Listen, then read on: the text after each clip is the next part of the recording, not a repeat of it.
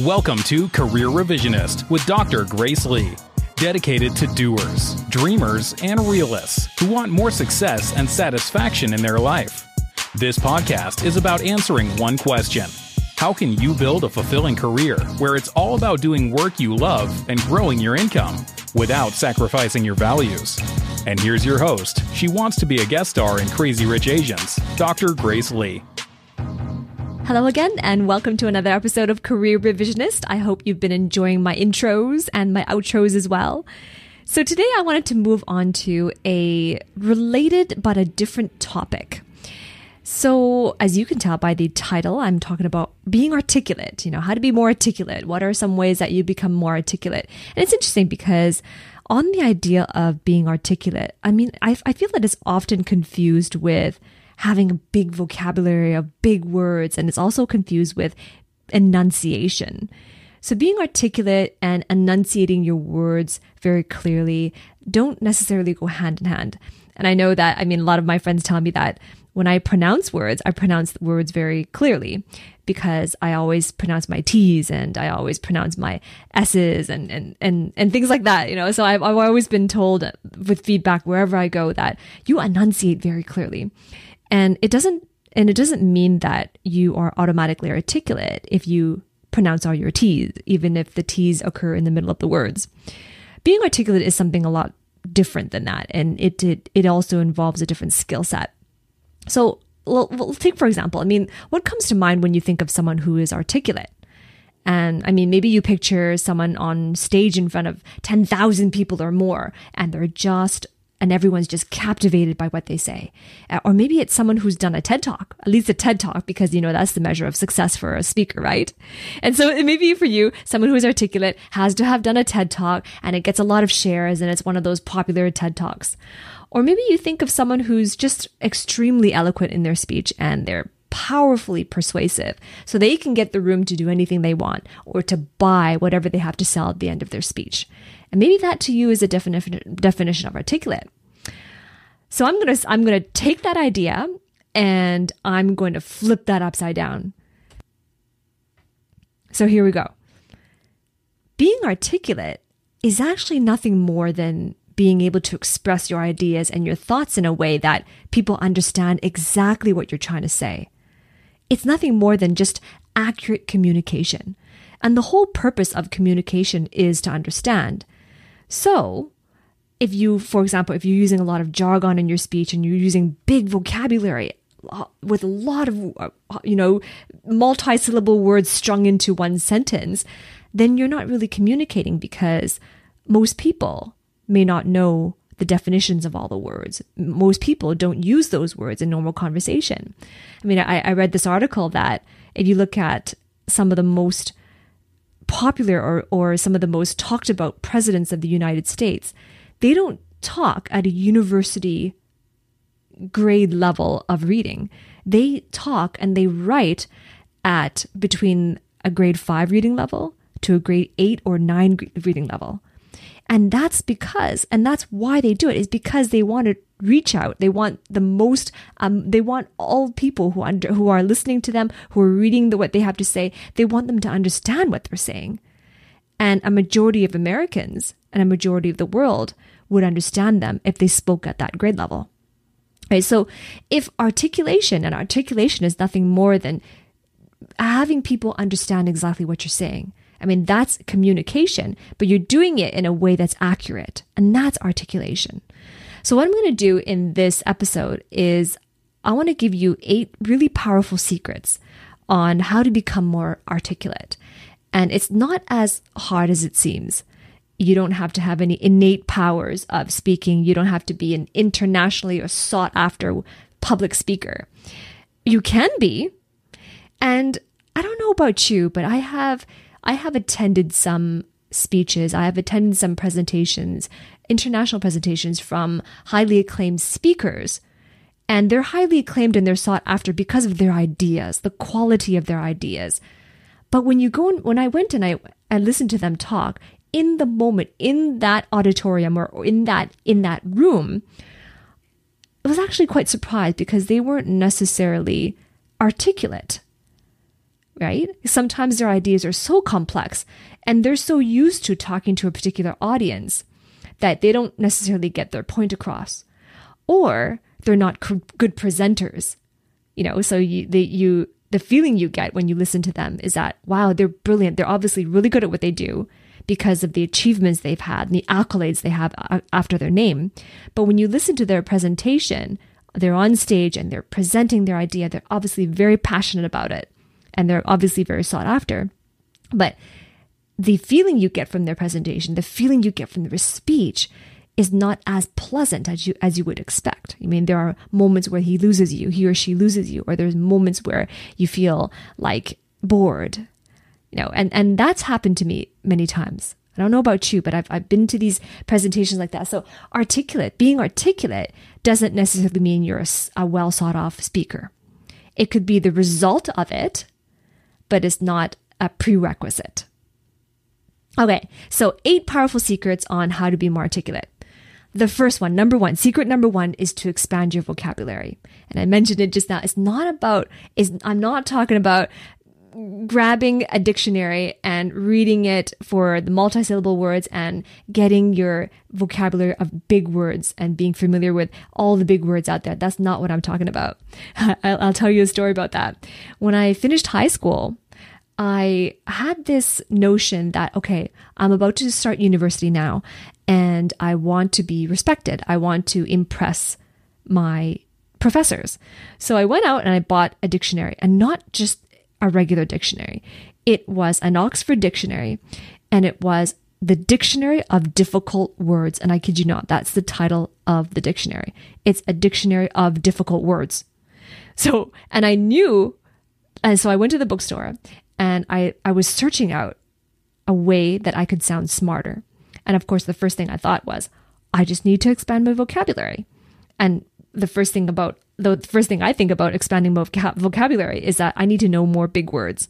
So I went to the bookstore and I deliberately searched for this particular dictionary if it existed. And lo and behold, it existed. So I bought this dictionary. I opened it up in the bookstore and I tried to look up a simple word and it was not in that dictionary. So therefore, it was a dictionary of difficult words only. And I thought, perfect. So I buy this thing, I take it back, and I started studying it from A to Z. I was like, okay, I'm just going to pick a letter from, you know, chronological order. I'm going to pick a letter and I'm going to just start to study and to learn new words. And that's exactly what I did. So I did this for a, num- uh, a few years. I did this for a few years during my first college degree. And I learned one thing from it. I learned that in my normal conversation, in regular conversations with my peers, my colleagues, my professors, and with my friends, that it didn't feel natural for me to use those difficult words. And a lot of times, most of the time, the com- conversations I have with them in day to day life don't, they don't give any opportunity to use those difficult words because you're not talking about that right? And if you try to if you try to squeeze it in somehow just to sound smart, then it doesn't sound natural. And I also learned that sounding smart for the sake of sounding smart isn't smart, right? And and so throughout my life, when I learned these difficult words, there were only there was only two instances where studying those difficult words served me. One, the first instant was when I was writing my MCAT so the MCAT is your medical college admissions test, and it's a standardized test that I wrote in London in UK at the time. And there's a component in the MCAT exam where it's all about English. So you have to it's it's you read passages and you answer questions and, and you or you write an essay. And it was that that moment was one of the moments that it helped me that studying difficult words helped me out because of course it's a very super high reading level and knowing those difficult words helped me on the MCAT exam. The second instance that knowing difficult words helped me was during my PhD defense. So this is when I'm in front of the room and there's a, a committee, I'm in front of a committee of six professors who are, who have been in the field for 20 plus years, 25, you know, maybe some of them even 30, over 30 years of experience in, in their particular field of research. And I was in front of the room and the way they talk you know, they're very scholarly, and of course they are because they're the world's best at what they do. And they were my examiners, my oral examiners for this. It's like an oral exam. And so knowing these difficult words helped me during my PhD defense. And those were the only two times where having knowledge and expansive knowledge on you know multisyllabic words was helpful to me. Outside of that, I never used it. And also sounding smart for the sake of, of, of sounding smart, it never served me well. And so that's not what I'm talking about here when I'm saying expanding your vocabulary. I'm not saying go out and learn the biggest words you can find. Being articulate means being able to express your perspectives clearly and in a way that attracts and keeps their attention. So, if that's true, then you just want to focus on descriptive words, especially words that describe emotions. So, when you're expanding your vocabulary, what I'm talking about is expanding your vocabulary of words that describe emotions. So these are adjectives or these are emotion words. For example, emotion words like anger, sad, frustration, those are commonly used words. But then there are more words in the English language that describe emotions in a more nuanced way, like anguish, right? And these are less commonly used, but they're understood as well. So expand your vocabulary on the emotion words that give you more nuances when you're trying to describe and express yourself. Okay, secret number two that's practice improvising. Okay, secret number two is practice improvising. So, learning how to be more expressive will help you to convey the meaning and emotions behind what you're trying to say. And that is the key to being articulate. Because if you're more expressive, and you incorporate your body language and you're more expressive, you're incorporating vocabulary that describes how you feel or describes emotions that involve your ideas, then people connect with you because people connect with emotions. And emotions are more clearly conveyed by how you say the words rather than the exact words that you're using. Right? So, how includes the way that you say the words, and your word choice matters, yes, but how you say it matters more. So I would say that, you know, if you if you want to get better at this, being more expressive, you can take an improv class or an acting class, and that will really teach you how to become more expressive in your speech and your body language. So I did this too during my college. I mean, this was during my dictionary reading years. At the same time, I wanted to explore the arts because, uh, as, as most of you know, if, if, if you've been following me for a while, my background is in science, life science to be specific. My first degree was in biochemistry, and I also did a minor in, in microbiology. And so I was really immersed in science. And and I was like I was thinking to myself, this was during my second after my first year, your second year was when you had to declare your major and I declared biochemistry. And I was a bit nervous when I declared that major because it felt like I was committing to something for the rest of my life and I wasn't sure if that's what I wanted to do. You know, you're like you're 19 years old and you're not sure whether or not you're making the right choice. So I wanted to make sure I've exhausted all my options. So at that time, I went and I tried everything that I could get my hands on to do arts and fine arts, you know. And one of the things that I, two of things that I did was, one of them was I auditioned for musicals. So this was like acting and singing in one. And I challenged myself. I auditioned for a male part in the play, you know. And so I was on stage and I was auditioning and I, and I had to do a singing por- portion of it, acting portion of it, and I was playing a, a male, right? A male, a, male character. So it was, a real, a really big challenge, but it really drew me out of my shell. And at that time I was, I was quite a shy person and I didn't feel comfortable being in front of more than five people at once. so this is definitely, I would never have thought about doing a podcast or public speaking at that age. But I did it anyway. And my primary motivation was to explore and make sure that I've exhausted my all my options so I'm sure that science is the field that I wanted to pursue. But it turns out that going through that acting and going through those classes and that audition really helped me to be more expressive right it, it, it not only did it help me to become less shy and to become more used to myself and hearing my voice, but it also helped me to be more expressive. And it helped me to be more expressive because you're acting, right? You're trying to act out something, you're trying to convey something from a script, and you're trying to bring it to life on stage. So that really helped me to become more articulate. So the second thing I did besides auditioning for musicals was that I went to karaoke competitions. And this was it wasn't uh, it was a competition but it wasn't like an international competition. It was just a local competition in the city smaller community of people who love karaoke. So i did i, I went and i and i competed uh, a few times. And my goal was not to win the competition but my goal at that time was to get more comfortable with my own voice i'll share something with you a secret my voice the sound of my voice was the single thing that I was the most insecure about as I was growing up. I just I just hated the sound of my voice. And anytime I would hear it or I would you know, if it was too quiet and I could just hear my voice talking or it was in a recording, I just I just cringed every time I heard my voice.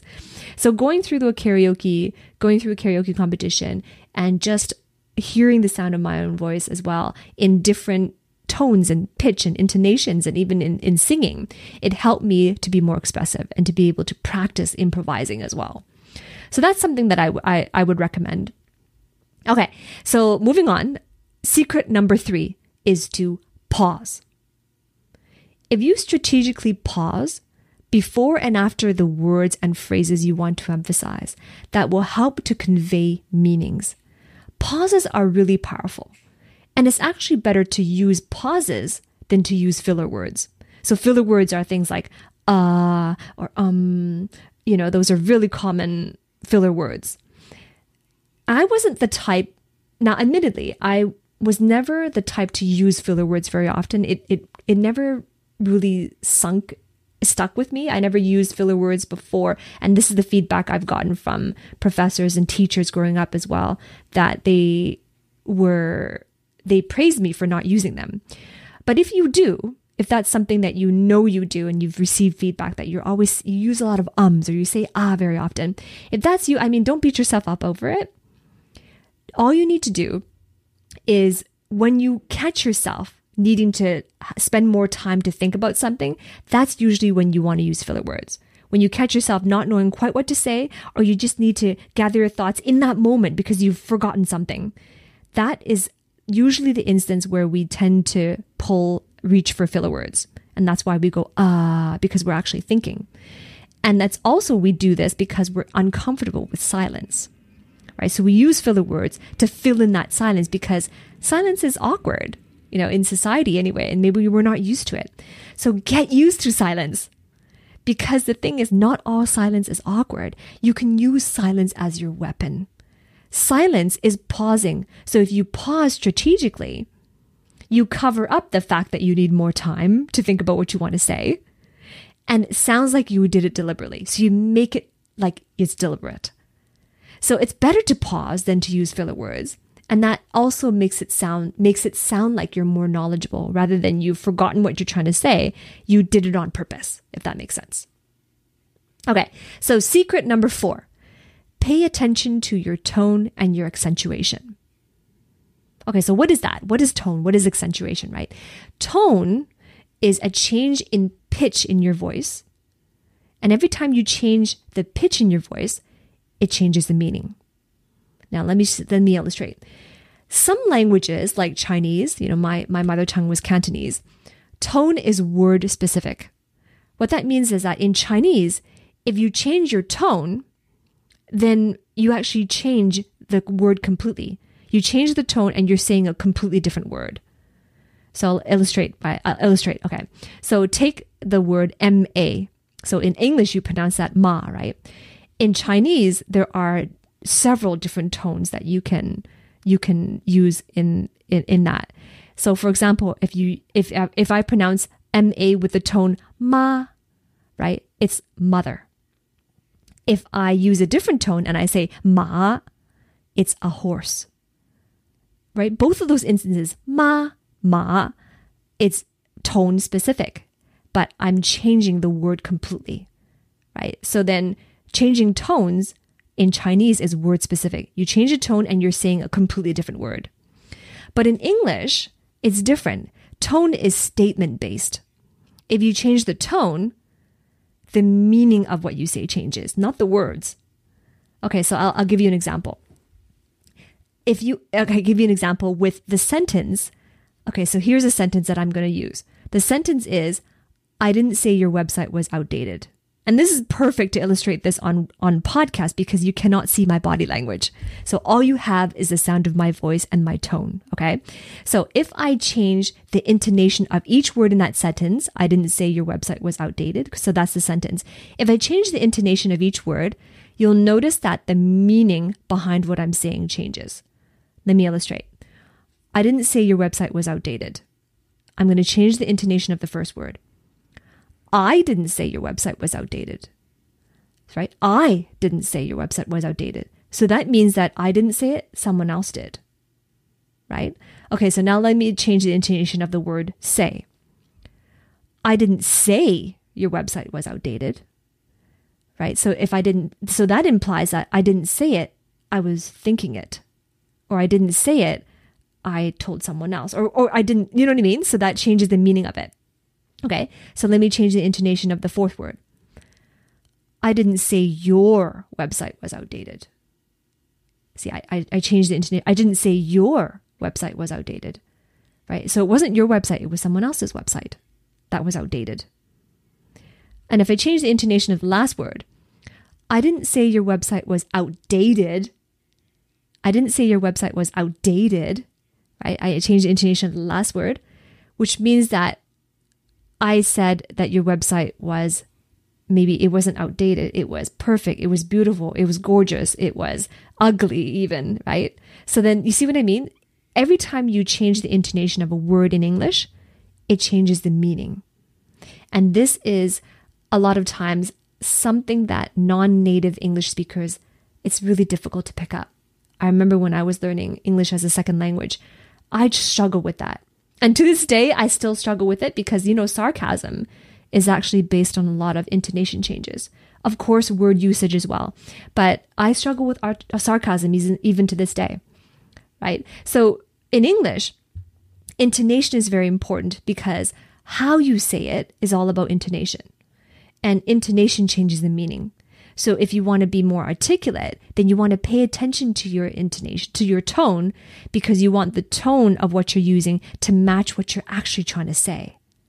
If changing the tone changes the meaning, you want to pay attention to the tone, right? Okay, so the second part of that was accentuation. So what's accentuation?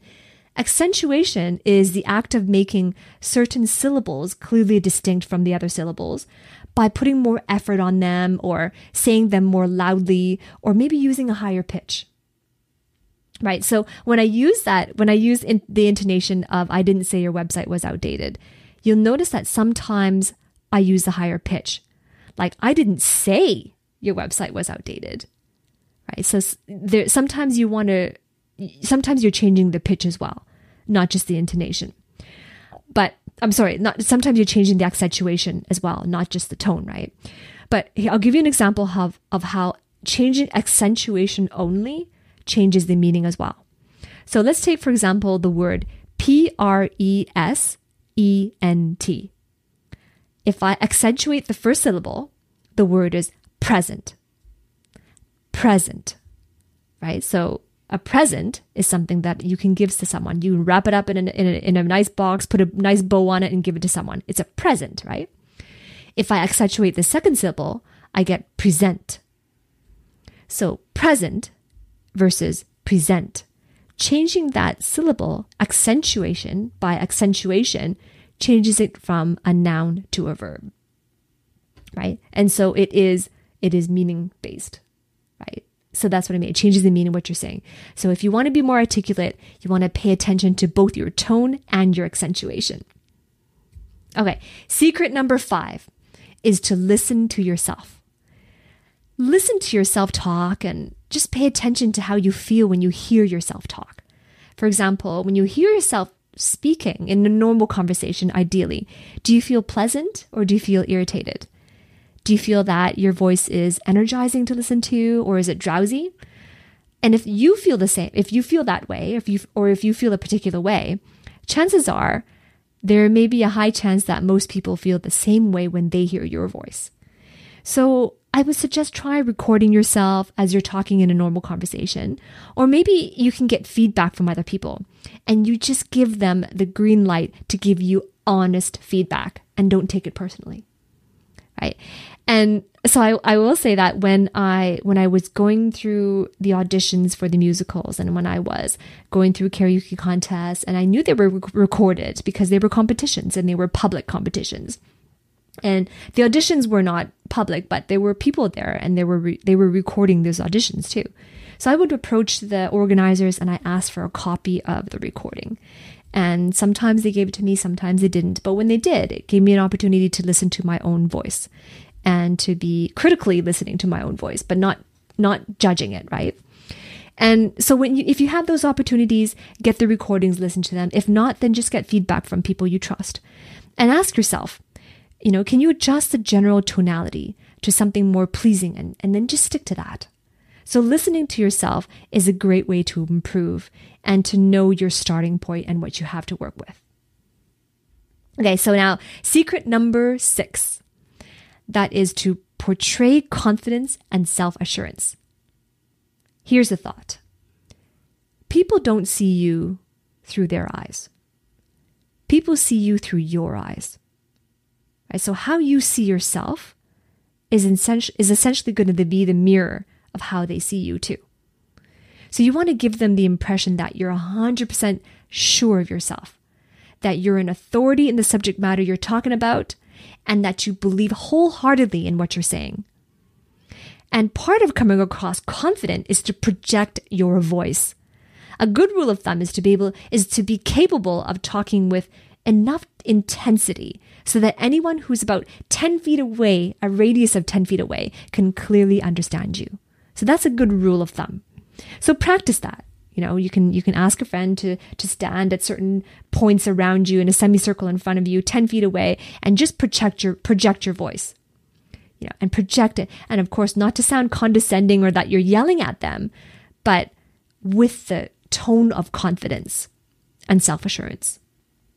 So this, this is where the recording helps as well, right? And recording yourself on video, you know, portray that confidence and self assurance. What does your body language look like? Is it confident? Is it, is, are you feeling like an authority? Do you come across that way? Okay, now next one. Secret number seven is to use variation. You want to keep it interesting. Keep your communications interesting by varying the lengths of your sentences. For example, one thing you can do is to follow any long sentences after short sentences and vice versa. And this really helps your message come across more clearly because if, for example, if you say three or more long sentences in tandem, you might actually end up losing people because they're just overloaded with information.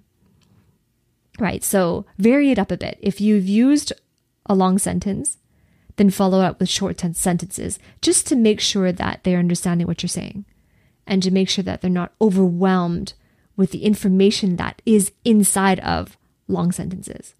I mean, you know this too when you're reading a book and you're reading a book that is has a whole bunch of new ideas in a field that you're not familiar with because you want to learn something new, you want to learn a new skill. You would appreciate if the author had some shorter sentences to read. you know, because if every sentence of the book were like three lines long down each paragraph, it'd be really difficult. You'd have to be rereading a lot. You know, you'd have to be underlining, highlighting, and rereading a lot. So it's actually it's actually favorable. It's actually you know, you would thank the author if they included more white space or shorter sentences. Same thing with speech. You want to vary your sentence length.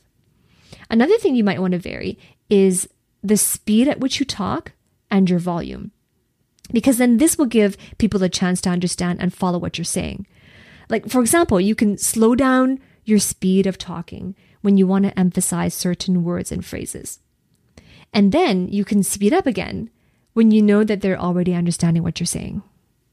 Right? So then you are if you're in if you're in person talking on stage, I what I usually do is I scan their faces.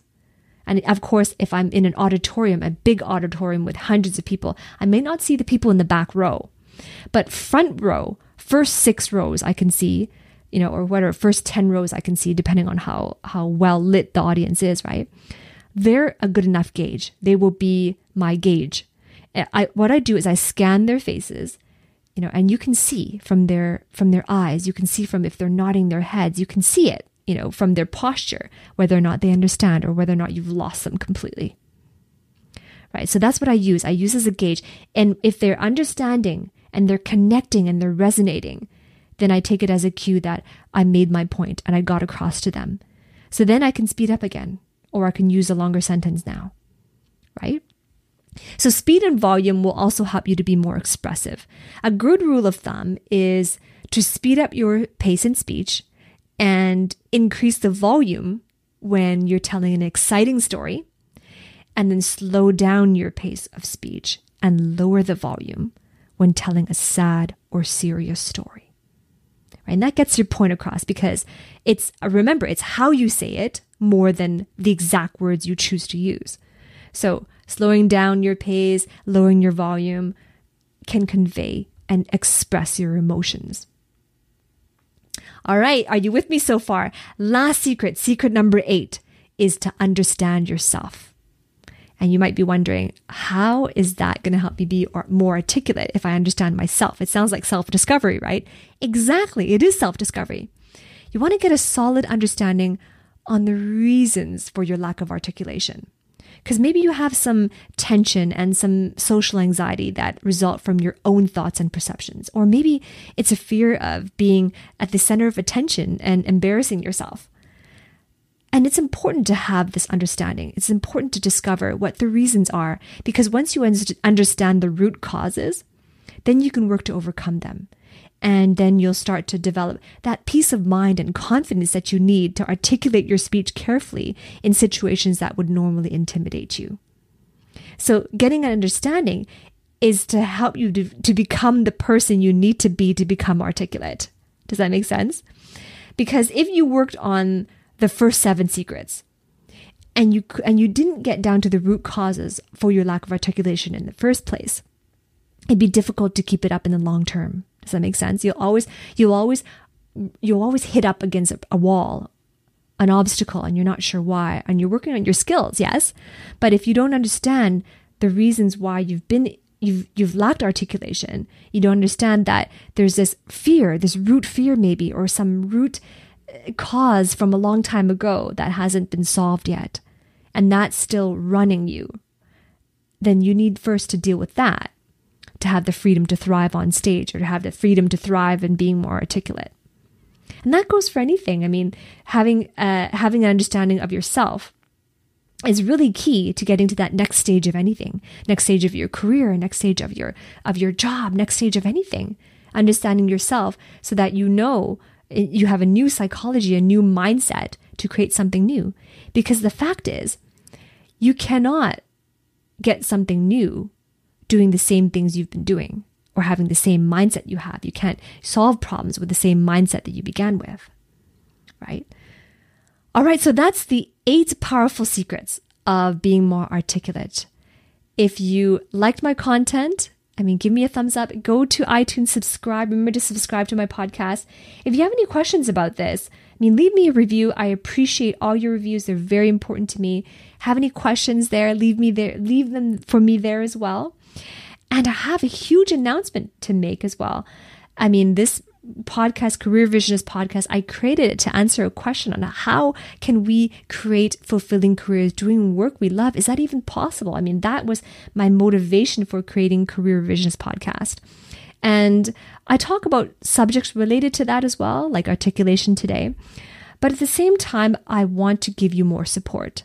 So if you've been following me for a while, you've been listening to several of my podcasts and you're kind of still wondering, okay, what do I do next? How do I put all of these learnings together? How do I put it all together? And how do I still, after listening to all this, I still don't know how, what the next step is. I still don't know how to, how to make it come to a reality.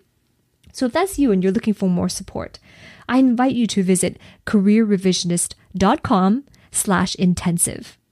So that's once again it's careerrevisionist.com slash intensive. And i've put the link in the show notes. So if you visit itunes if, you, if itunes is your favorite platform go visit itunes.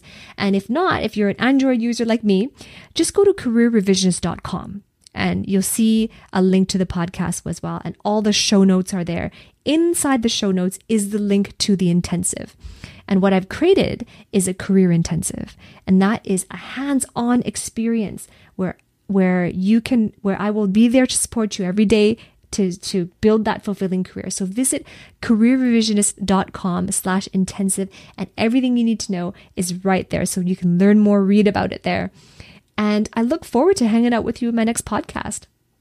So thank you for being with me again for another episode. I mean, I want to just take this moment to thank all my listeners out there all across the world, wherever you are. Leave a review for me. That's, that means so much to me to have you here listening. If it weren't for you, I wouldn't be here. So I really thank you from the bottom of my heart.